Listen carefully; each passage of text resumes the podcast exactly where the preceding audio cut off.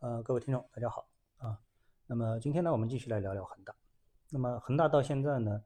呃，我们看到今天啊，虽然 A 股市场没有开盘，但是呢，美股、港股啊都是开盘的。那么在香港市场呢，今天呃，中国恒大、然后恒大物业、恒大汽车都出现了大幅的下跌啊，继续下跌。呃，中国恒大呢，盘中最大跌幅是接近百分之二十，嗯，收盘呢是跌幅在百分之十啊以上。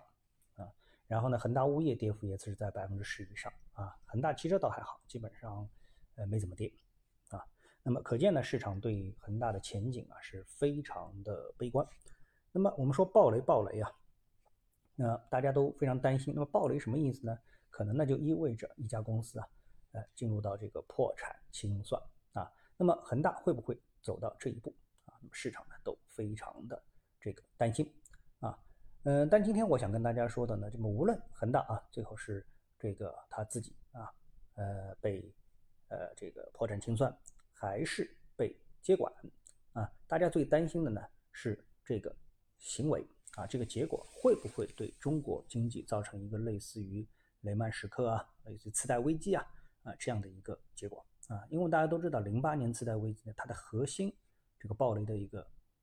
出发点啊起点。那么还是跟房地产有关啊，美国的房地产市场有关，也就围绕着美国的房地产市场设计了这个刺激债这样一个东西啊。那么最终呢，房价上涨难以为继，那么刺激债重新评估价值，从而暴雷啊，造成了零八年的次贷危机，并且呢，啊这个波及到了全球。那我们看到，在今天的这个全球的资本市场啊，金融市场，呃，欧美股市全线出现了大幅的回挫啊。然后甚至于啊，这个区块链比特币市场也出现了大幅的这个下跌啊，美股的区块链股票也出现了大幅的下跌啊。当然这是有一个逻辑的。那么里面有一个很让人担心的事情，其实大家就担心中国的恒大啊，它的一点九万亿的债务，如果说一旦没有被有效的处理，是不是会影响中国经济乃至全球经济的一个目前的一个平衡啊？不能说健康吧，因为现在已经很难说健康了啊，因为受这个新冠疫情的影响，大家都过得有点紧巴巴啊，非常的紧巴巴啊，再加上其他的一些因素，比如说美国自己内部的一些因素啊等等，那么所以呢，全球资本市场都非常担心。那么回过头来呢，集中在这个恒大，那么是不是需要这么担心呢？那么呃，我个人的观点是觉得。恒大既然是在中国这块土地上，那么可能它的一个结果啊，就没有大家想象的这么可怕啊。因为，呃，我认为最大概率的事情就是恒大整体啊，它的绝大部分的这个呃部分吧，组成部分应该是能够被呃托管啊，被托管。因为我们看到恒大的这个整个的一个债务啊，它分为这么几个部分，比如说银行、信托啊，然后呢理财产品。啊，然后呢，这个拖欠呃供应商的啊，然后呢就是这个呃买房者他们的期房能不能如期的啊这个交房啊，这是市场最忧虑的几个点吧啊。好，那么在这些点当中呢，首先啊，我们来把它们分拆开。第一，银行和信托的这部分资金啊，体量是非常大的，但是这部分呢，实际上呢，呃，不用太过担心。为什么？因为这些钱啊，它的绝大部分还是拿来。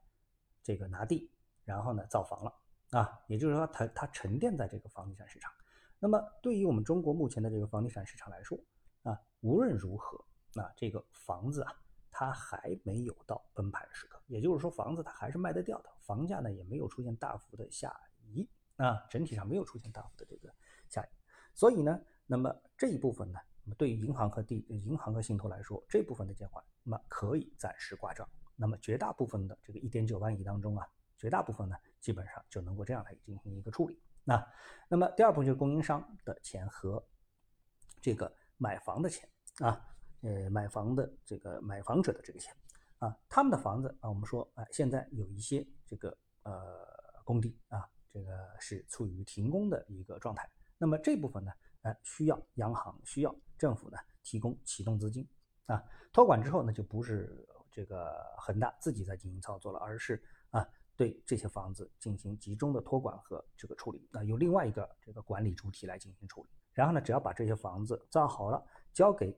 买房者啊，顺利的交给买房者，因为他们毕竟在买房的过程当中，他们的法律手续是齐全的啊，现在让他们停工，然后成为烂尾楼，这个实际上啊是没有任何必要的啊，因为他们愿意拿下这个房子，并且愿意继续的还贷款啊，呃，我们也不应该欠这个拖欠啊，其中的这些真正造楼的供应商的、建筑商的啊，包括农民工啊、建筑公司的他们的这个欠款，所以这部分政府也是可以以这个较低的代价推动这部分完成它的一个工作。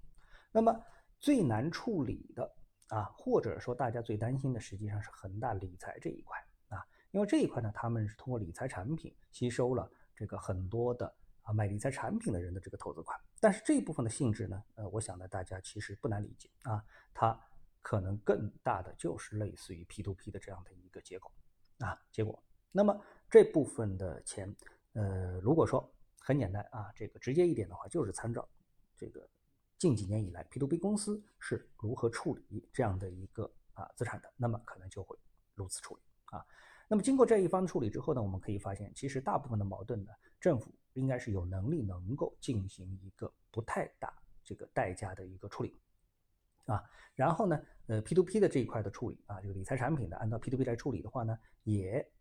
不一定啊，就是因为我们看到 P to P 并没有对我们的这个。呃，社会产生过多的负面的一个影响，所以也能够妥善处理啊。所以呢，呃，假以时日啊，可能也并不需要太多的这个时间让这个事情去继续的发酵。我相信呢，管理层就能够拿出比较好的一个方案啊，让这个很大的事情啊安全着陆。当然，负面影响一定有，但是呢，啊，不会到一个失控的状态，不会到一个难以想象的一个阶段。这一点我觉得还是应该有所信心。当然，大家可能。呃，担心的还有一点就是，此事件会不会对其他的一些啊资产不良的这个地产公司产生一个呃负面的影响啊？就是一个多米诺骨牌的这么一个现象啊。但是呢，如果只要我们中国的这个房地产市场啊市场没有崩盘，那呃房价没有出现暴跌啊，那么这些问题其实都可以在发展当中啊呃能够有效的解决。只是过去的这个房地产市场的啊一种。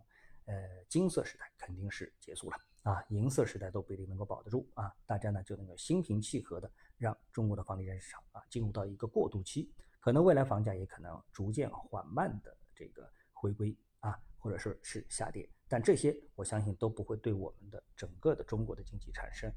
太大的负面的一个影响。当然，这是一种理想状态，并且我个人认为这种理想状态也是应该可以能够实现的。好，谢谢各位，我们下次节目时间再见。